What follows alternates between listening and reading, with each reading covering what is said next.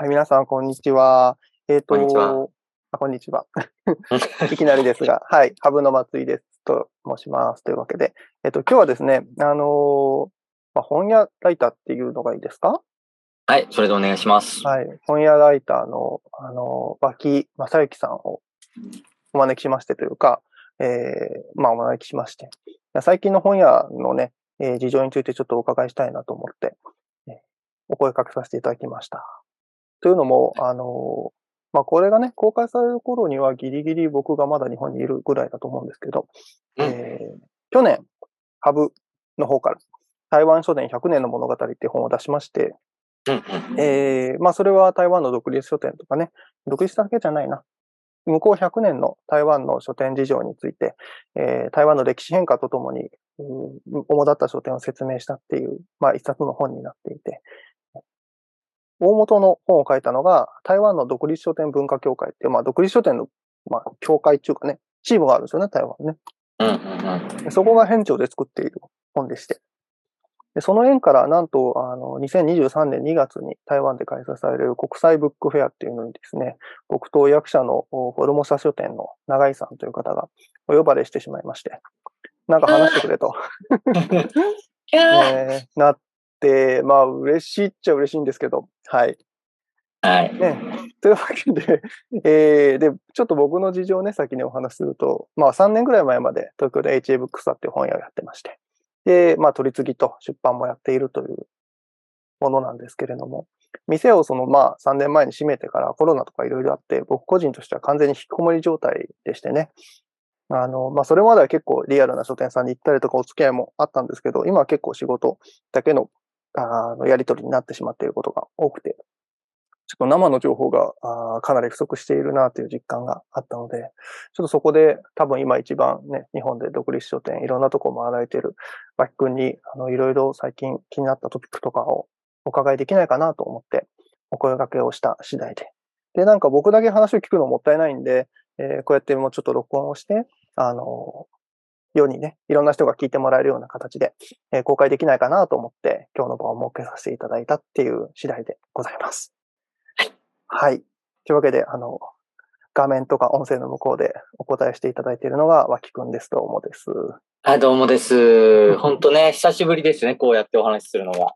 そうですね。本当に、店、僕も店やっててコロナの前はう、ん。ちょいちょいね、あの、同じとこで二人でイベントやったりとかしてましたからね。はい。うん。懐かしいですよ、アフターブックスジャンクション。あったね。あったあった。本屋について、いろいろな地域えーの本屋について二人で話し倒そうという某ラジオにね、送られかねない名前ですけど。そうね、そうね、やってた、やってた。あれで台湾、脇くんが台湾行った時の話とかをしたよね。あ今思い出したけそうど。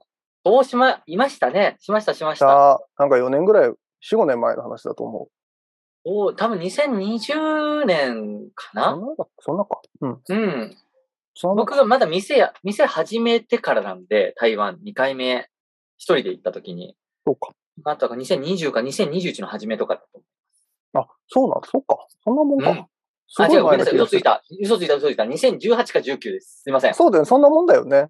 そうだった、コロそうだった。コロナとかよりはよっぽど前だったはず。リアルでイベントやったからと思ってたんだけど。あれだ、店のオープン2018でした。何をど忘れですよ。そう。人間ね、いろいろあるとね、年号がもうわかんなくなってくる。時期感がわかんなくなってくるんですよね。はい。そうそう。だから5年ぐらい、4、5年前かな、やっぱりね。そうそうそうそうとかも。やったねねですけど。はい。ありましたけども、まあ、うんそこら辺、そこから、まあ、数年して、えっと、松井さんが、ね、な自宅の仕事に集中するようになって、まあそうですね。ね、数年の動きがっていうところで今ね、あのー導入がありましたけども、うん。えっ、と、まあ、大きく分けて2つかなっていうのを持っていて、いきなり始めちゃっていいんですかね。あもちろんですもちろんです自己紹介しなくていいのかなどうあ、お願いします。あ、はい、わかりました。えーっと、今でこそ、本屋ライター、脇正幸、本屋ライターという屋号で、屋号じゃないやな、えーっと、名前というか、えー肩書きで活動しておりますが、えー、もともとはブックショップラバーという、まあ、サイトというかブログみたいなもので、えー自分が本屋になりたくて、えーでも本屋のつてとかもないので、ともかくいろんな小さな本屋さんのことをブログに書いていて、えーそれがいつの間にか大きくなって、えー今にいたり、えーえーまあ、下北沢でブックショップトラベラーという本屋もやっていたりする、えーそんなような人間でございます。えーまあ、いくつかね、東京わざわざ行きたい街の本屋さんとか、日本の小さな本屋さんとか、その続編とか、えー、単調があったりとか、えー、最近関わった本ですと、美しい本屋さんの間取りという、はい。えー、本がございまして。単行本になってよかったですね。本当にね。いい特集だったから。はい。先走っちゃったんですけど。はい。はい。あの、もともと建築知識という雑誌で特集が組まれて、まあ、好評だったので、えー、とはいえなぜか2年後、ちょっと時間かかっちゃってますけど、えー、書籍化されたというね。うん、はいえー、自分の店のことと流通のことと、あとなんか用語辞典というのをおこがましくも書きましたね。うん。あれでもなかなか他にない特集だったんで、当時も話題になったし、まあ今もね、あまさに出たばっかりっていうことで話題になってて、本屋さんの図面とかなかなかね、専門誌じゃないと手に入りませんから。あれ、ものすごくいい企画だったと思います。うん、はい、うん、本当に、うちもまあ、測り直していただいて、こんな感じだったんだって思いましたし。そうだよね。なかなか自分で測んないよね。測んない。うちの店舗なんてめちゃくちゃ古いので、そもそも図面ないですし。そうだよね。そうそう。借りるときにちゃんと図面があるかっていうとこもさ、不動産によってはないからね。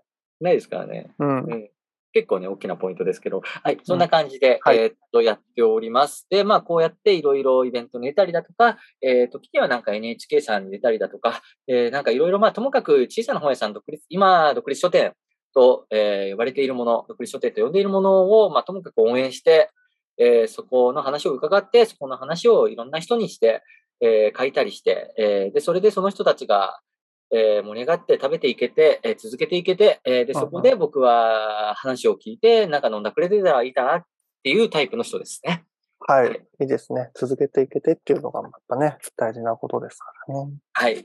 うん。えー、そうですね。あ、そう、だからさっきちょっと、うん、あの、あれだ、導入、いきなり導入がありすぎたけど、えっと、うん、まあ、概論的な部分は、一応多分この前後でお話しするのかなというところで、えー、省略しようかと思ったけども、えー、っと、その前段と、これからする話の前段として一応、必要なことを話しておくと、えー、っと、まあ、2015年代、2015年以降、はい、えー、まあ、独立書店と呼ばれるものがだいぶ増えてきて、えー、特に新刊を含めたものですね。が、えー、だいぶ増えてきまして、えー、で、僕のそのブックショップラバーというサイトの方でも、えー、去年から独立書店開業リストみたいなものを作ったりとかしていくと、はいはい、えー、まあ、調べられる限りでなんですけれど、うんうん、本当にここ2、3年で、えー、で、4、5年前までは、2017年とかまでは、1年につき4点とか5点とか8点とか、そんなもんだったのが、うんうん。えっ、ー、と、2021年だと70点、80点いてだと。年間で？年間で。増えてる、あはい、主に新刊を置いて、まあ、古本もあるか。まあ、増えているちっちゃな本屋さんがそのぐらいあると。そうなんです。うんうん、まあ、もちろんそのね、全体のあのー、駅前にあるような本屋とか、チェーン書店とか、えー、そういったものを含めた上での全体の書店数が減っていくというトレンド自体は多分変わらないと思うんですけど、これは人口減少の話なので、実はあまり関係なくて、えまあ、その本のコミュニティとか、本に関するカルチャーみたいなものをちゃんと残してやっていこうっていうことを思って、えー、ちゃんと始めた人たちが、え一定数いる、いますよと、結構増えてますよというのがすごい希望であり、うんうん、で、えー、しかし、今ちょっと続けていくって大事って話が出ましたけども、うんうん、えー、まあ、本屋っていうのはちょっと調べるとわかるんですけど、粗利率とか、そういう経営的な部分がすごく難しい個体でもあるので、まあ、それをじゃあどうしようかっていうので、まあ、カフェやったりだとか、うん、えっと、ギャラリーやったりだとか、トークイベントやったりだとか、うん、えー、いろいろな活動があるんだけれどもという前段があった上で、えっと、その二つの潮流というか、まあ、まあ、すごく大雑把に分けると二つ言えることがあるかなと思っていて、ここ数年。うんうん、はい。一つ目が、えー、これ大良くない。こっちですね。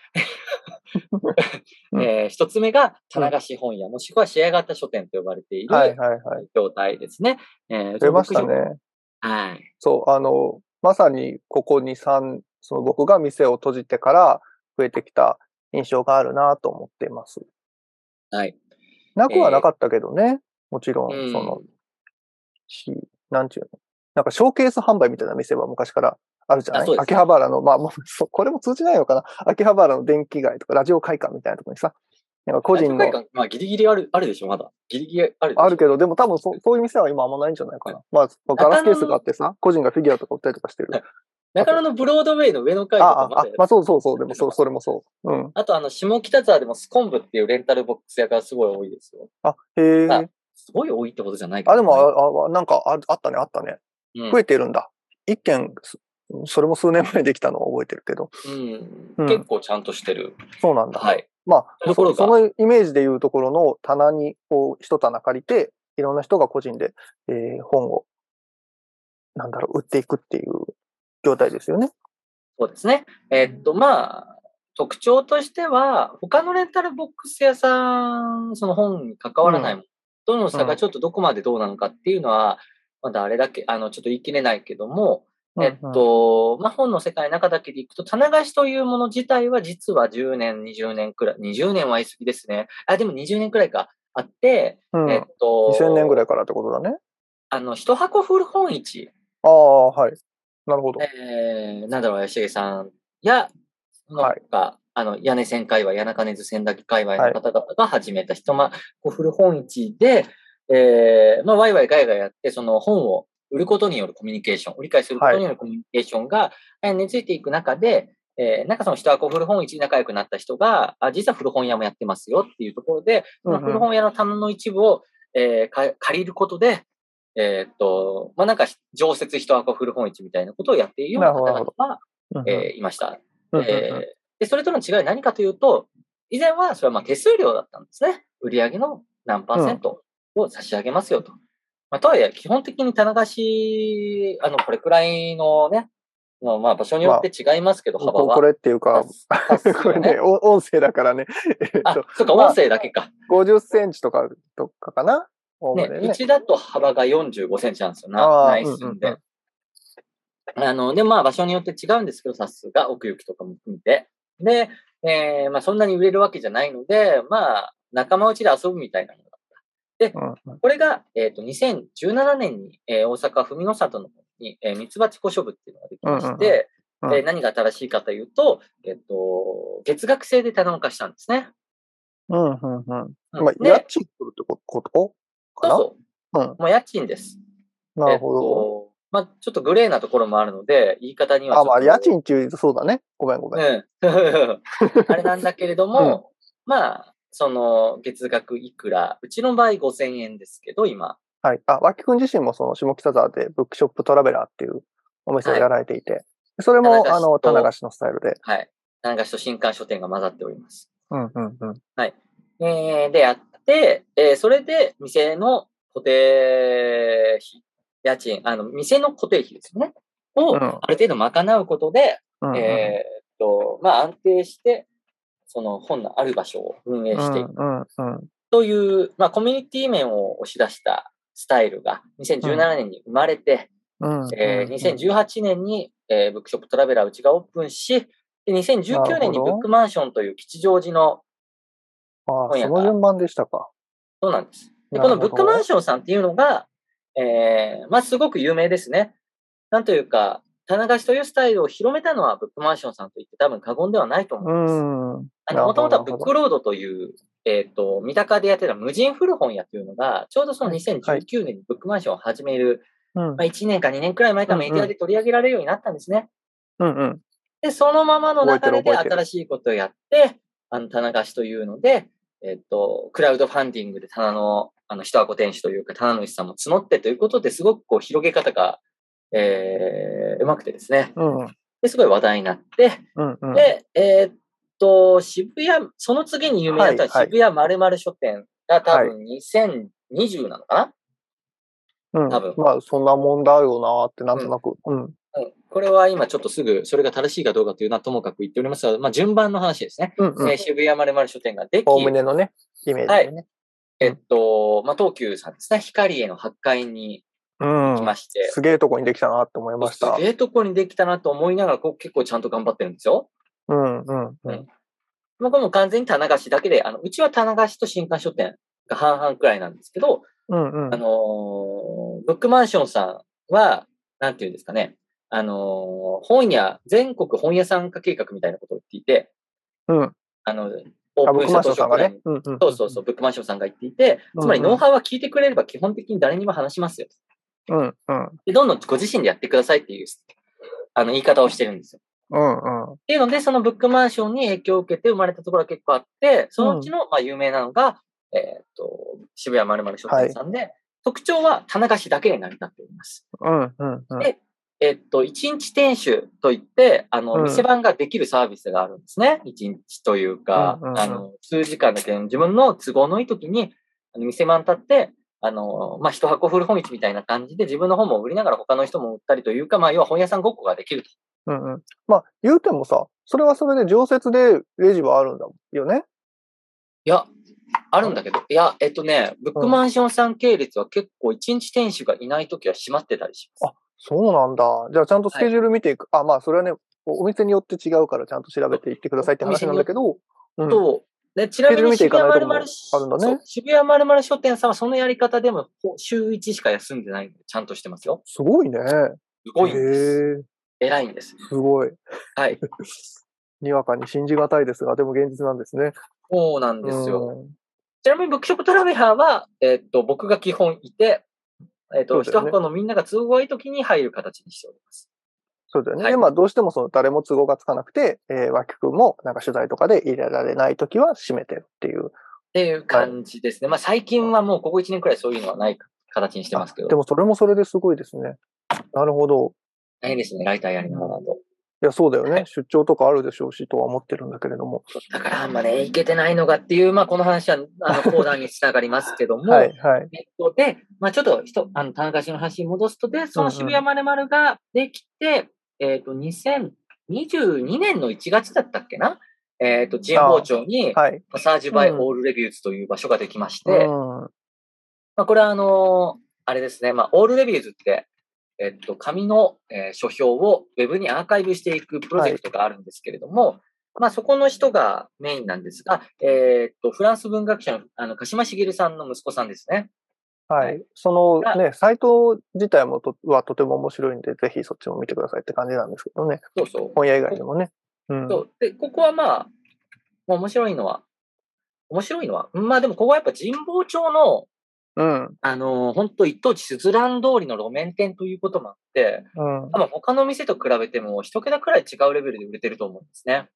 まあ、つな、なんだろうな。これ神保町にね、通ってる人しかわからないと思うんだけど、めちゃくちゃいいとこないですよね。そうなんです。素晴らしいんですよ。あれ、元なんだっけって思う、いつも思ってるんだけど思い出せなくて。でもまあ、むちゃくちゃいいとこにあある。そうなんですよ。で、まあ、ただまあ、ここはその分ちょっといろいろ内装も、あの、鹿島茂さんのこだわりもあってですね、内装もすごいちゃんとしていて。うん、非常に綺麗でね。で、まあ、有名人もたくさんいるわけですよ、やっぱり。まあ、あの、今まで積み重ねてきた信頼信用はありますから。その、棚主さんの中に有名人がいるってこと？そういうことです。うんうん。棚を借りてる人の中に結構著名な作家さんとか、そういうことです学者さんがいらね。っしゃるっていうことなんだよね。はい。はい。まあ、僕もその中に並んでるんで、ちょっとあの、お恥ずかしい限りではございますけど自分で言うのはも。みたいなあれだけど。でも、それ。がこう、なんていうの、並列で、まあ、要は並んでいくわけじゃないですか。そうそうそそれ面白さではありますよね。うん棚の高いとこ、低いとこ、奥さ、手前とか、まあ、あるにしてもですよ。そうなんです、そうなんです。うん。というのがあって、まあ、で、あとは、これあれですね、ちゃんと言っておきたいのは、神保町のパサージュさんは、ブックマンションさん系列じゃなくて、うちで、あの、棚を借りてから、ノウハウをお伝えしてやっているというところは、これはすごい言いたいところです。はい。素晴らしい。あ 素晴らしい。あー。まあ、でもそれでは関係なく、はい。パサージュさんのね、あの、多分本質は、本質っていう言い方もおかしいな。なんだろう、あの、ウェブのサービスがすごくいいんですよ。パサージュの書評の？裏側の、ウェブ上で、裏側の？あそう、棚主さんが？ウェブでウェ棚を管ブ上で在庫登録をできたりとか、とへえ、すごい。在庫管理登録値付けができて、はあ、はであ。はあの、パサージュ側で運営が、あの、バーコード、バーコードじゃないかわかんないけど、あ、管理タグみみたいな。見札つけてくれるんですよ。はいはいはい。そうとかか。あまあ、現金使えないお店だもんね、確かね。そうなんです、そうなんです。うん。全部、あの、コードで決済するから、そういう処理をしてくれるってことなんだね。あと、スクエア経由で、あうんうん、の棚主が OK 出せば EC で売れたりとかね、一冊ずつだけど。へえ。で、カート機能はないのが、あれだけどね。ああ。うんちょっとなんか、イイメージしづらいけど、でも、あ、いろいろあるんだね。ごめん、すごい。頭悪い人の反応になっちゃった。いやいやいや、まあ、パサージュバイオレビューズはやっぱ、。はい、あの、今、サイト見てますけど、すごい、そうなんですよ。こう、がっつり、500円の本から8000円の本まで、いろいろ出てますね。オンライン購入も可能ですと。えーそう。で、まあ、そのウェブの部分すごいちゃんとお金かけてやってるっていうところと、うんまあ、やっぱ鹿島茂さんがいらっしゃるというか、オールレビューズという書評家さんがね、あのうんのことをまあバックアップするようなこともされていることもあって、まあ、著名人がいらっしゃるっていうところで、まあ、立地というところもあって、多分、いんあのーまあ、あれですね、見習えないですね。特殊事例ではあるけども、すごい。うんうん。まあなるほど、なるほど。うん。まあ、でも、あのーそれはすごい売れてるものとしてますけど、基本的には棚貸しというものは、コミュニティとか本の話をしたりとか、そういう場でなんかいろいろ自分の、あの、なんていうんですか、イベント代が、棚を借りることでイベントの場所代が結構安くなったりだとか、ああ、場所自体をね、借りられる。そうそう。うねまあ要はそのコミュニティに入ることの価値の上で、ふ普通は売上を棚代を上が、えー、売上と棚代の関係、売上はあまり出ません。棚代をペイすることはほぼ不可能です。うん。でも、そういうことじゃない価値を求めて入ると、すごく幸せになれる。うん、うん、うん。大丈夫です。売上を求めると、パサージュさん以外ではなかなか難しいと思いますし、パサージュさんは棚代がかなり高いので、うん、うん、うん。月額あのー5000円からっていう感じで、今、サイトに出てますけれども。うん。はいからだからね。僕大丈夫ですか？こんな早口で大丈夫ですかね？あ、でも、はい、大丈夫です。はい大丈夫ですよ。すいません。えっ、と、うんで、そんな感じでやってますけど、まあ、2020年から21年にかけて棚貸しがやっぱり増えてましてですね。うん。あ、えっ、と、今全国で40点から多分50点くらいある。脇くん調査でそんなにある。はい。一応パッと調べた、そうなんだ。一回エコノミストさんに書いたんですけど、はうんで、あのーまあ、棚貸しの特徴、もう一つが、えっと、新刊書店さんが一部の棚を貸してあ。、うん、うん、うん。えっと、まあ、その、身も蓋もない言い方をすると経営の足しにするというのはあるんだけれども、うん。でも、まあ、なんだかんだ言って新刊書店やる機能と、そのコミュニティを運営する機能って全然違うので、舐めて書くとちょっと大変な目にかかなるんですが、でも、あの定期的に、まあ、お客さんというか、あの、自分以外の人が、あの、うんあの店に来てくれるっていうのは、実はすごい、独立書店やっていく上ですごい大事かなと思ってて、うん、うん。あの、気持ちが晴れ晴れしますね。人と話すとね。まあね、なんていうか、まあ、特殊な間柄ってことだもんね。なんかお金払って場所借りてる人でもなければお客さんでもないけど、あー常連さんみたいな、こうび微妙な、あの、ある程度内部事情を話してもいいうん。から相談をできる。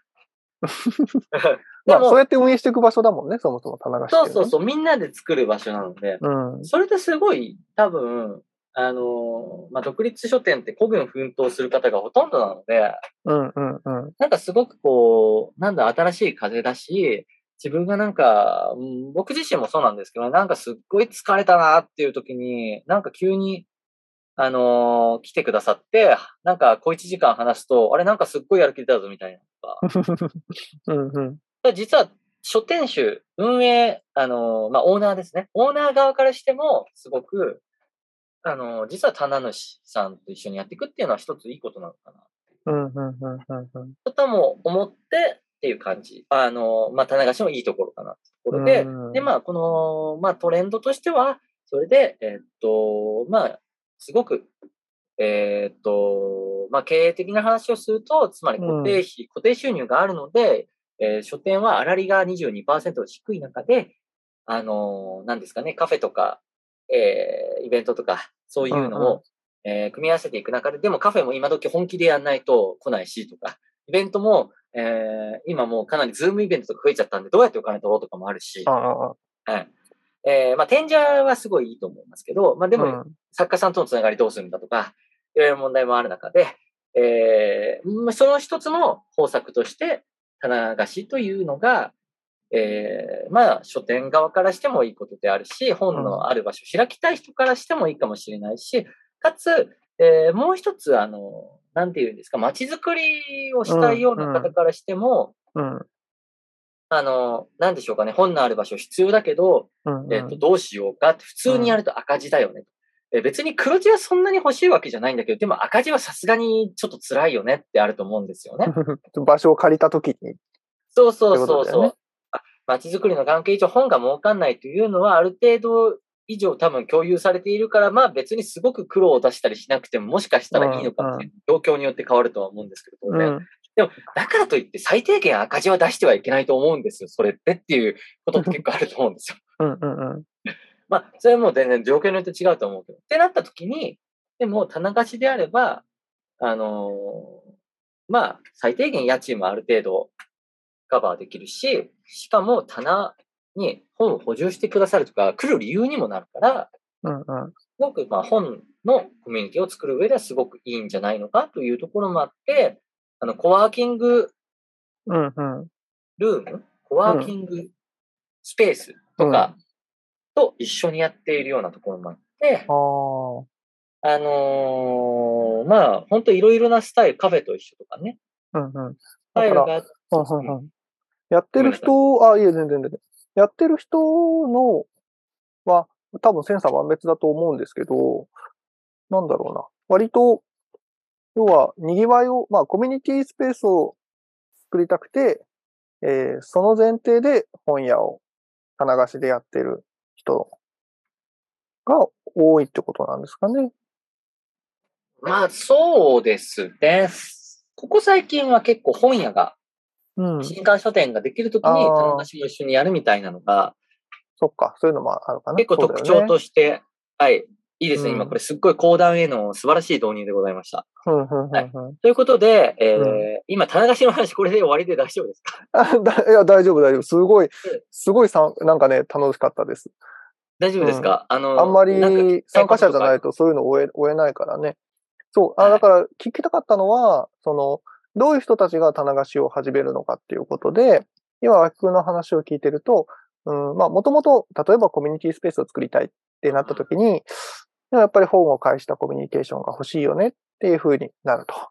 そういう時に、でも今まではじゃあ、がっつり古本屋やるのかとか、あまあ、あんま儲からないけど新刊やるのかってなってた時に、棚貸しっていう選択肢が生まれてきて、で、まあ、その、棚貸しであればいろんな人が出入りするし、コミュニケーションも生まれるし、というところで、えー増えてるのかなっていうのが勝手に思ったのが一つと、あはい。と他のケースはあるのだろうかって思ったのが二つ目で、そそうそこを聞きたく、かったのだけれど、あのー多分その話、さっきの話につながるんだと思う。ですね。えっと、今の話を受けて、えっと、まあ、借りる人の一群として、あの、一箱古本市うん。を、に出店するような人たちがまずいますよと。うん。あ、そもそもね、あ、借り手側のね、なるほど。あの、そうそう作り手側、場所を作り手側だけじゃなくて、借り手側の、そうか、そういう動きもあるよね。実店舗は将来的に持ちたいかもしれないです。持たなくても、でもなんか、やっぱ自分が固定的に出している場所があると嬉しいとか、うんうん。そういうような方々がいるっていうのと、あと、うんジンも結構。ジンあ、自分で本を出してる人ってこと？そうですね。同人うん誌、ジン、リトルプレスの人たちが、それこそ拠点として、なるほど。とか、まあ、うんあとは作家さん、うちだと翻訳者さんとか歌人さんとかが出してくださったりとかっていううんのもある。うん。そっかそっか。そういう貸したいし、あー借りたい人側の事情っていうのもここ数年、こう、湧き上がってるってことなんですね。そうですね。なうん渋谷まるまる書店さんくらいまで行くと、まうんあ、広報、多分、広報宣伝として出版社さんが借りたりとか、うちも出版社さん借りてくださってるとこありますけど、うんうんうん。100うちの本は全部ここにありますよっていうことだよね。そうそうそう。っていうのが一点と、うんあと、うんえーコミュニティ側に完全に振ると、実は図書館も棚貸しがあって。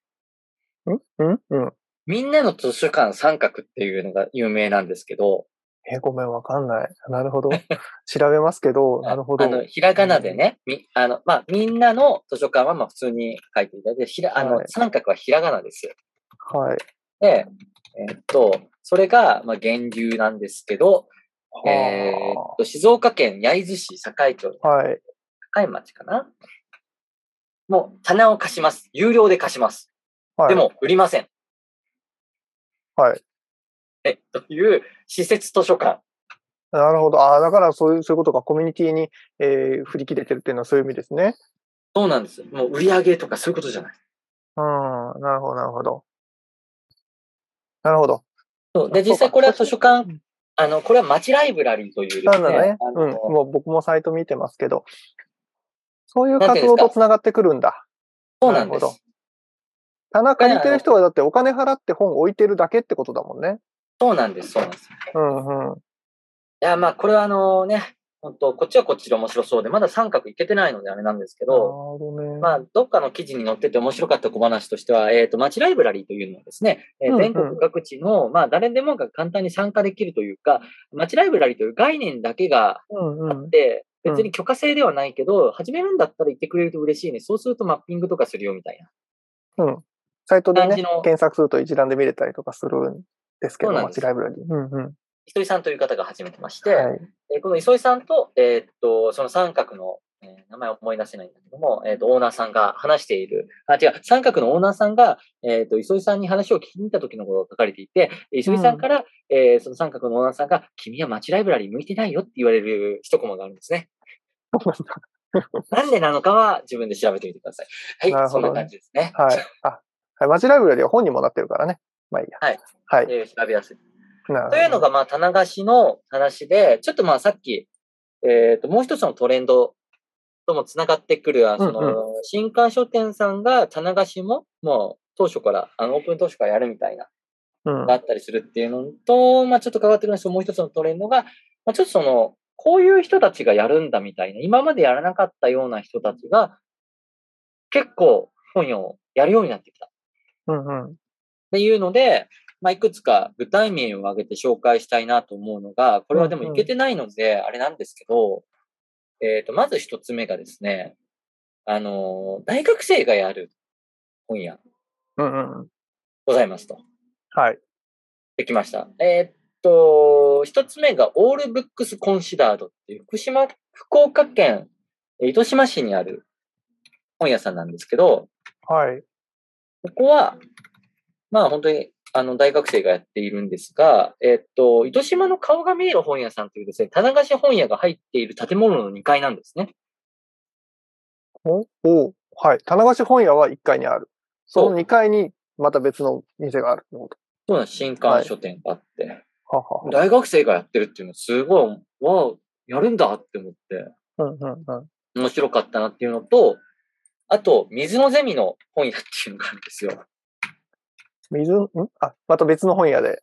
また別の本屋で、これは、えー大阪なんですけど、はい。西天満の方で、本のライブハウス、水のゼミの本屋っていうのがあってですね、は大阪工業大学の学生が運営しております。あ。はい。知的財産学部っていうのが出てきましたけど、水のゼミ。はい。はいまあ、ここもそのさっき言ったシェア型書店と読書会スペースを運営したって書いてますけど、うんうん。いや、なんか、その、なんでしょうね、内沼さんの元とかね、結構その本屋さんを卒業論文のテーマにして書くみたいな人たち結構いてると思うんですよ。うちにも何度も来たことあるんですけど。はい。あのーお問い合わせは金がねという感じで、僕のところには来たことないですけど、え、はい本当ですか？あ僕はほら、か影に、影に隠れてるから、そっか。2、3年か。こう本当に。まあで、まあでも4、5年のトレンドじゃないでしょうかね。その本屋とコミュニまあコミュニティスペースとか、うんコミュニティっていうのを学ぶっていう概念の中で本屋っていうのが生まれてきて、えーそれで本屋の機能っていうのを卒論で書きたいので、ちょっとインタビューさせてもらえませんか、というようなお問い合わせは、あのーまあ、ありますよね。し、有意義なことだと思うんですけど、僕も。素晴らしい。素晴らしいんですけども、そういうような人たちが実践し始めたなって思って。なるほど。自分たちで本屋をやってみる。はい。で、水のゼミの本屋はうん、どういう運営形式なのかちょっとわかんないので、なるほど。これは超最近、最新の話っていうことですね。そ2002まだ年、22年7月にオープンって書いてありますもんね。う。いやー、すごいことやるなと思って、まあ、水のゼミがやってるんでしょうね、ゼミがね。そうでしょうね。うん。そうでしょうね。これ家賃、まあでも月額で払ってるとして、月額で棚主がいるとして、これはどこまでその家賃が払い切れてるのかどうかとか、なんかちょっといろいろ気になる点がいっぱいある、あります運営は気になりますよね。家賃とか、うんまあ、仕入れどうしてるんだとかね。ね。売るんただったらね。がやるってめっちゃ熱くないっていう 気持ちがね。気持ちが前のめりに来ちゃった気持ちがあって、しかもだって研究室をさ、要は開放すると研究室が出ていってみたいなもんじゃないですか。まあね、そうだよね。うん。例えば社会学的なことをやるんだとして、それ、その社会学のゼミの研究室が街中にあるとかやばくねえかと思って。いいね。なんか急に熱くなってきたのがすごくいいなと思って聞いてますけど。うん。俺は熱いぞって思って聞きに行きたいんですよね。そうだね。ここで、だってゼミとかするってことでしょ？わかんゼミの本屋って書いてあるとかもは。うん。というか、せっかく場所があるんだから、普通に大学のゼミをここでやりたいよね。ね。いやー、いいね。で、大学生系で行くと最後一つ、これ実践簿持ってるわけじゃないんですけど、うちにこの前まで出展してくれていた本屋余白っていう東大生さんがいて、余白。はい。うん。本屋余白っていうのも、あの、留学が、をすることを決めていて1年くらいしかやらなかったんですけど。でもなんか、例えば慶応の生協とか、その東大の生協とかに出はい展はい。したりとか、あ、イベントごとで？うん。そうそう、いや、イベントっていうか普通に出店スペースを使って、まあフェアなのか、うん。フェアだね、イベントって。ああ、なるほど、なるほど。で、なんか、あの、学内のメディアとかで紹介されたりとか、でさい最後の月に、なんか、まあ、卒業、大会します、卒業しますみたいなので、うんフェアやってもらったんですけど、めちゃくちゃ本売れて、まあもちろん。その本余白さんのやつですけど、1年もやってないのにこんなにちゃんとやれるもんなんだっていう。なんかだから、場所を、まあこれはね、あの、なんだろうな。いきなり別の人の名前ぶち込んでしまうけど、いわゆる場所を持たないで本屋活動をするっていう意味では、なんかイカ文庫さんとかの、なんだろうな、経歴、経歴、系譜を感じますけどね。だそれを大学生がうん。やったっていうのが、やべえなって思って。うん、うん、うん。すごくない？しかもこの人経営学部だったんですよ。なるほどね。いや、いいですね。いいですね。その視点はね。経営学で、そその視点は。もうなんかね、お前はもうどこに行っても大丈夫だよってすごい思いながら、うんもう、な、な、なんもあんまうるさいことは言わずにそれ例えば、えっ、と、その方は、えっ、と、本はどうしてたんですか？古本ですか？いや、新刊で、うちは仕入れ代行っていうやり方をしてたので、あ、脇くんの方がね、ブックショッそプトラベラーさんで、あ仕入れたものをている仕入れ、新刊仕入れの講座うん、から、その人に、えーさらに、まあ、おろすと。いうのを途中までやってましたけど、途中から自分で契約してましたね。えー、それ直取引で聞いてとかってこと、うん多分子供の文化さんとか、はいはいはい。なんかそういえば全然途中から仕入れ代行しなかったけど、あれ多分自分で仕入れたんだと思う。なるほど、なるほど。なんか、脇くんのところからし、その、なんだ、シェア本屋とかね、そういうつながりの中で、えーすま、ま、また仕入れっていう、い今、造語を勝手に作っちゃいましたけど、うん。そうやって2時、3時で下ろしてもらうっていうのから始めつつ、最終的には自分で、そういう卸と契約をして、仕入れるに至っていたっていうことですね。そう。で、まあ、月1回くらいでうちで店主もしてくれて、うんまあそうすると、お友達とか、あの、なんていうんですか、余白っていう活動経由で知り合った人とかが、うんわざわざ下北のここまで来てくれてるうん、うん、うん。感じであって、いや、これは、すごいなって思いましたね。うん、うん、うん。はいっていうのが、まあ、うん、まあ、その人、まあなんだ、その、こういう人もやるのかのうちの一つで、うん、えーもう二つあって、うん、えーうんとちょっと長くなったんで省略していくと、すいません。一つが、はい。離島ですね。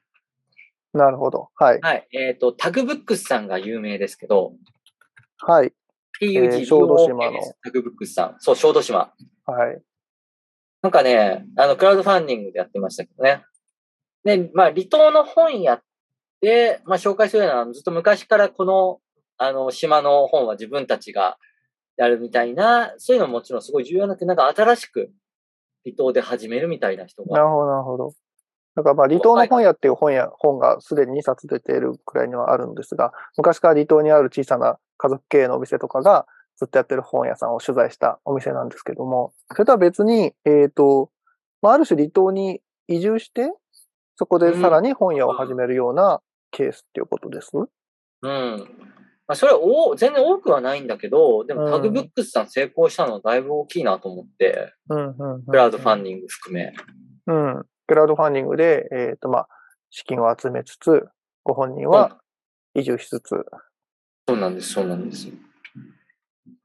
あと、本所てるてるっていうのが五島市。えっ、と、はあ長崎県五島市福江町。島の名前は福江島。でかいっすね、福江島ね。こちらは全然存じ上げなかったですけれども。こうあのでも古本屋ですけどね、九州最西端の古本屋。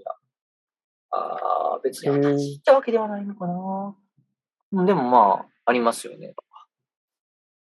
っていうのが、まあちょっとここはまだまだ調査中なのであれですけども、うん。そういう人も出てきていると。とか。あと、あのー、佐渡島に最近ちょっニカラさんとかね、そういう本屋さんもありますよね。そう、ニカラさんだ。うん？そうあ、さ探してたんですよ、この時。そう、ニカラさんだ。なんかもう一個あったなと思って。そうそうそうそうそう。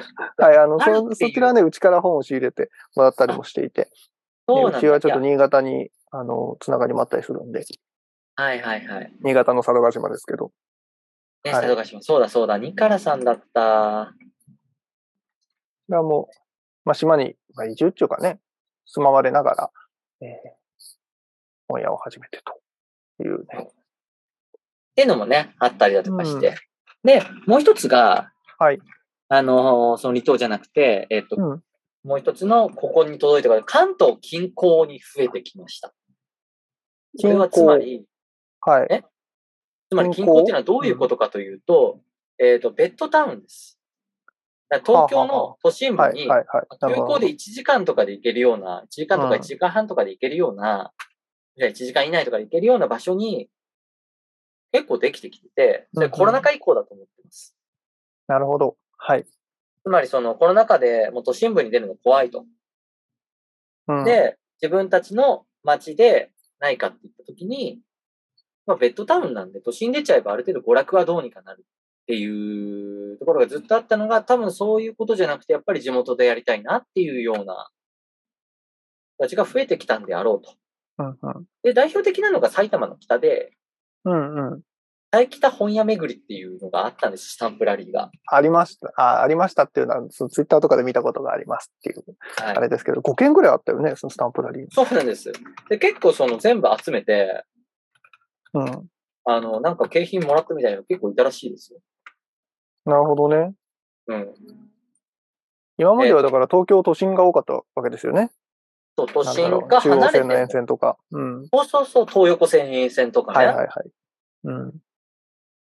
それが、まあ、ね、別に酒積むわけではないんだけど、埼玉の北の方で5軒も回れる独立書店があると。あるとか。あと、まあ、あと横浜ね。神奈川ね。はい。あ最近はいね、神奈川よく聞きますね。神奈川意外となかったんですよ。はい東横線沿線で神奈川に行く前はあったんだけど、うんうん。神奈川に行く前とか横浜に行くまではあったんだけど、はい。横浜にはなくて。うん。そのイメージは事実ありますね。ね。それが本屋象の旅さんとか、横浜橋商店街のすぐ近くはい。とか、まあ横浜市で鶴見区の方だけど、フローベルグさんとか、フローベルグいや、フローベルグさんはこれ、蔵前に来たんじゃないか？これは前のやつをそのまま僕マッピングしちゃってて直してないだけなので失礼いたしでました。もそう、そこでやってて、んそこでオンラインでやってたのかな？で、蔵も、蔵前に来られたんですよ。もう、ま、まさに前僕が店をやってたところの通り挟んですぐみたいな。ああ、そうですよもね。うすごい近くに。まあでも店は入れ替わりだったんでね、同時期に運営してないんですけど。うん。で、あと、シェア型本屋で、ローカルブックストア来たっていうところとか、ああまあ、なんかいろいろできてきてまして、それはなんかすごい面白いなとか、あと千葉の方にも、えーっと、緑台の方に文と本とコーヒーとか、全然知りませんでした。なるほど。ムーンライトブックストアちょっと前だね。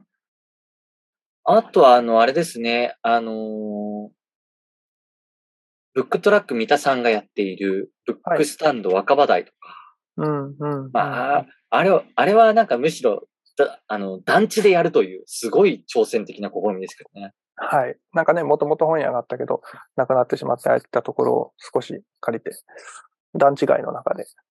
そうあすっごいいいとこでしたよ、そこ自体は。ああ、そうなんですね。ただね、めっちゃ行きにくいというか、本当に団地以外に目的地がないので、だってみんな団地に住んでそこから目的地に向かっていくためのそうそうそうお家、お家のとこですからね。普通は団地に向かっていかないですよね。そうなんです、そうなんです。まあでもその団地、そのブックさんの若葉台に向けていく人がちょっとでも増えることで、団地を知ってくれる人が増えて、ば団地の人口が増えるかもしれない。うんうんうん。なるほど、ね。あの、しかも客中とか配達とかそこら辺が結構狙い、まあ嫌な言い方ですけども取りやすいというか。いや、でもそれはすごく大事というか、もともと団地、まあこれ、いにしえのね、昭和生まれの人のちっちゃい頃の思い出ですけど、僕は団地街育ちなんでね、団地街の中には割と当たり前のように商店あったじゃん、ああったんですよね。80から90年代の話ですけど。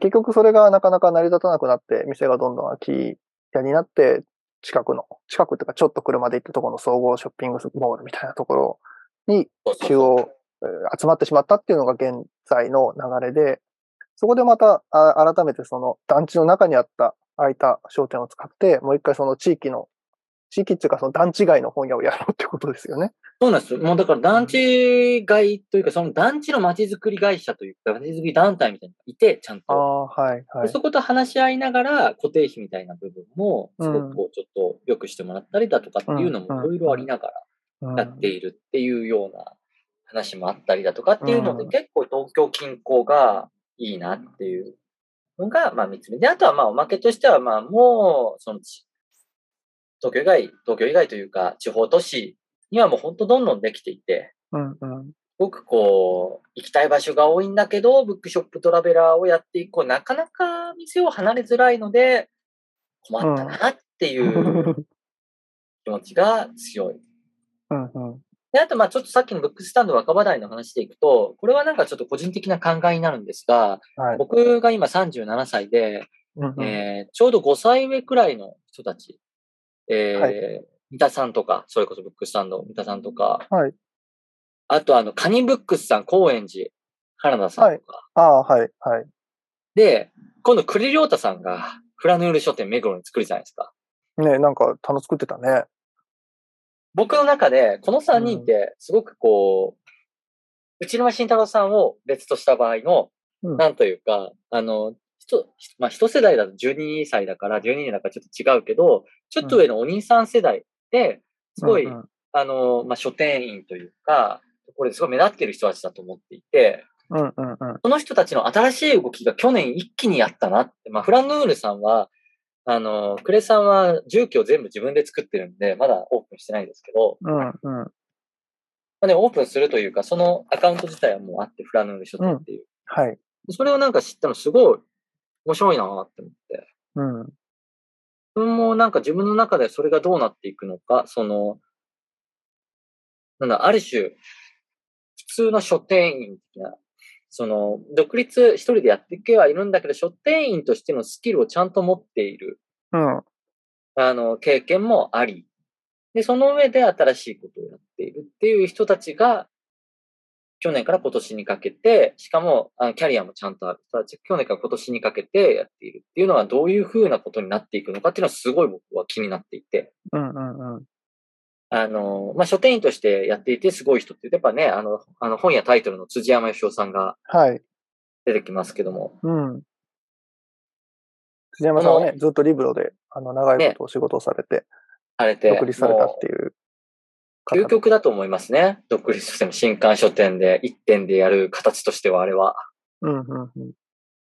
まあ、ただ、あの、腕が強すぎてですね、あの、技術がすごすぎてですね、真似でできないというね。そうそうね。あの、はい。あ、まあ、その、辻山さんぐらいのキャリアをお持ちで、かつ独立しようっていう人は、あの、非常に稀なわけですけれども。って大型いう意味でね。うん、大型店の店店長をやりつつ、しかも名古屋の、名古屋ブックマークっていうブックイベントとかにも関わったりしているような方が独立書キャリア店を一人で作った時にどうなるのかっていうことですよね。もういいところが凝縮されている。うんうん。いいや、あの、非常に、これはね、なんだろうな。まあ、あの、そんなにね、拡散するメディアじゃないからいいんですけど、うちもね、辻山さんにはたくさん本を仕入れていただいているんですけど、やっぱね、豆ですよ、発注が。何よりも豆。あの、定期的に必ず、あの、うち、まあ、うちはね、あんまりロットとか設けてないんで、1冊2冊でも送れるっちゃ送れるんですけど、うちのあの、ロットとか発送タイミングに合わせて、必ずずっと注文をくれるんで、そういう細かな補充っていうのはね、やっぱり、なんだろうな、漏れがちですからね。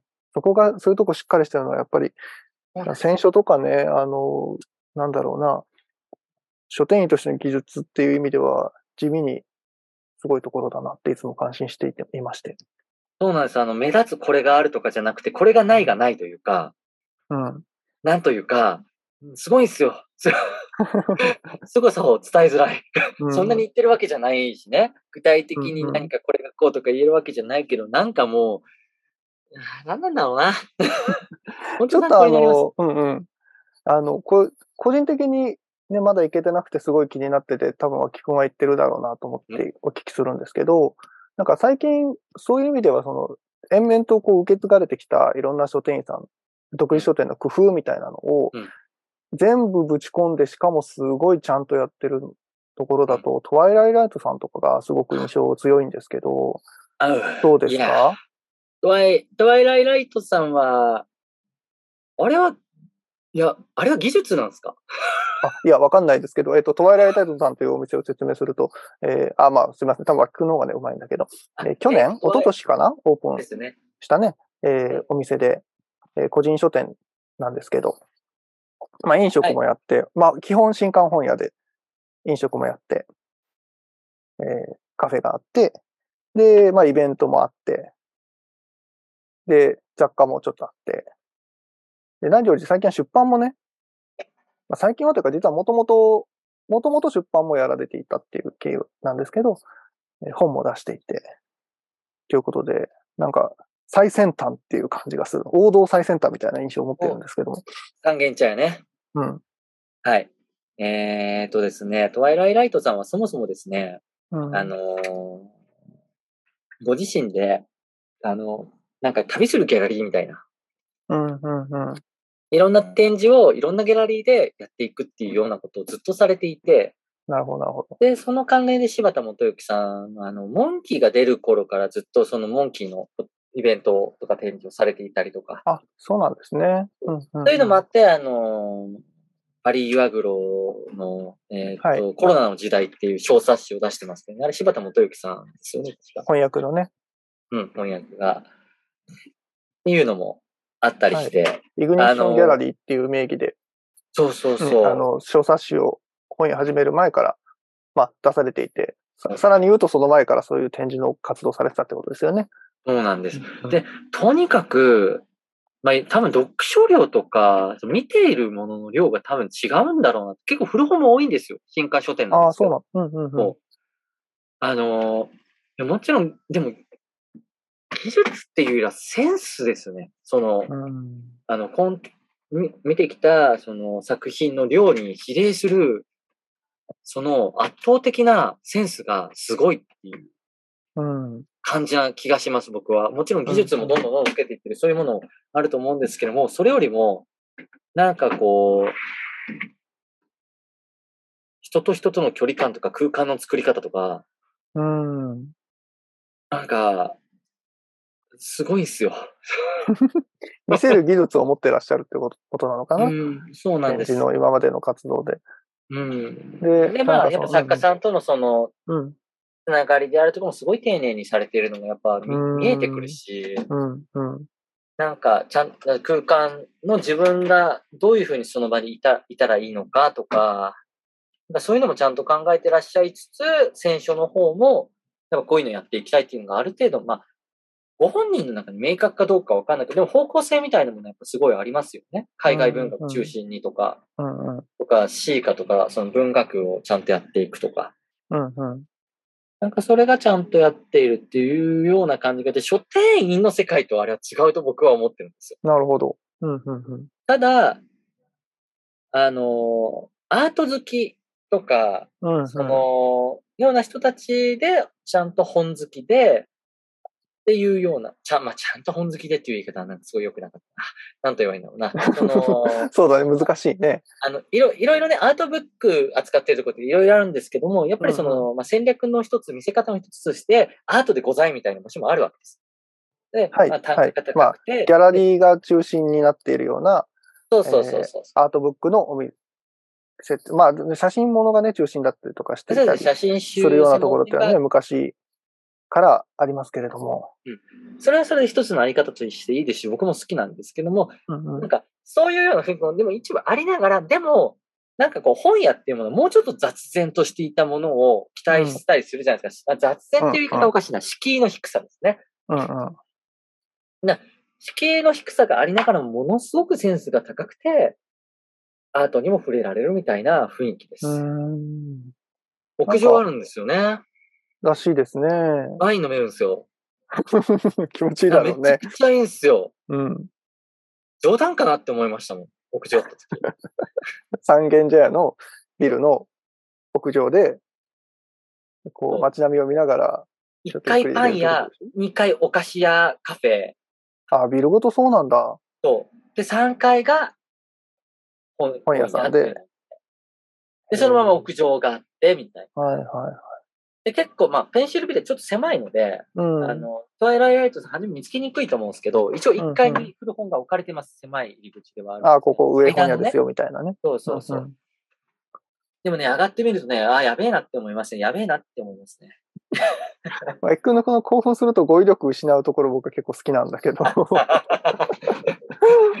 あのね、ライターとしてどうかとも思うんだけれども、やっぱり基本的には言葉では捕まえられないものをどうにかしようっていう気持ちでやっているからしょうがなくない？いやいや、いい、いいの。だからこれ特に今回語りだから。もう語りがね、だってテキストになった時はまだもちろん、やべえなとは書かないわけ。そう、テキストでやべえな。語りの、語りのやばさみたいなのが臨場感で伝わってきて、えー僕はすごい好きなんですけど。ありがとうございます。最後になんか非常に素晴らしいフォローをいただいて。いやいやいやありがたいですね、やっぱ。違いな。るほどな。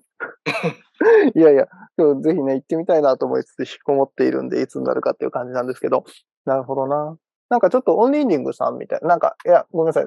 先行事例にね、引き付けて語るのもあんまり正しくはないと思うんですけど、なんとなく ON READING さんとかの、なんか雑然とした中でも、しっかりしたイメージを、ちょっと重ねちゃいましたけど。確かに ON READING さん近いです。トワイライトさん。うん。うん。うん。イメージが。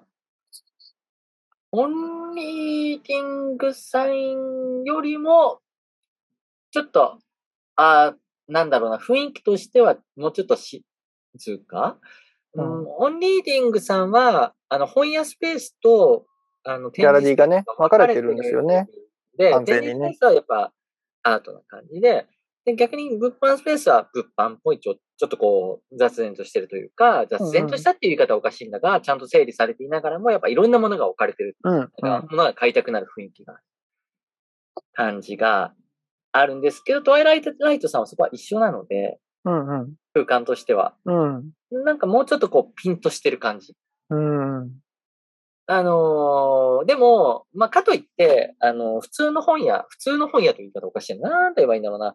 えー、まあ、本が中心のミス、あ、でも、ワイライトさんも本が中心なんだけど、あの、ううんんとね、えーっとね、なんだろうな、えー、えー、なんだ、な、にゃー、にゃー、うん、あれだ、だから例えば、純駆動さんとかと比べると、あすごいやっぱピンとしてる。純駆動さんもなんか、ガヤガヤガヤみたいな感じじゃないですか。それすごいいいことじゃないですか。うん。どっちがいいとかじゃないね。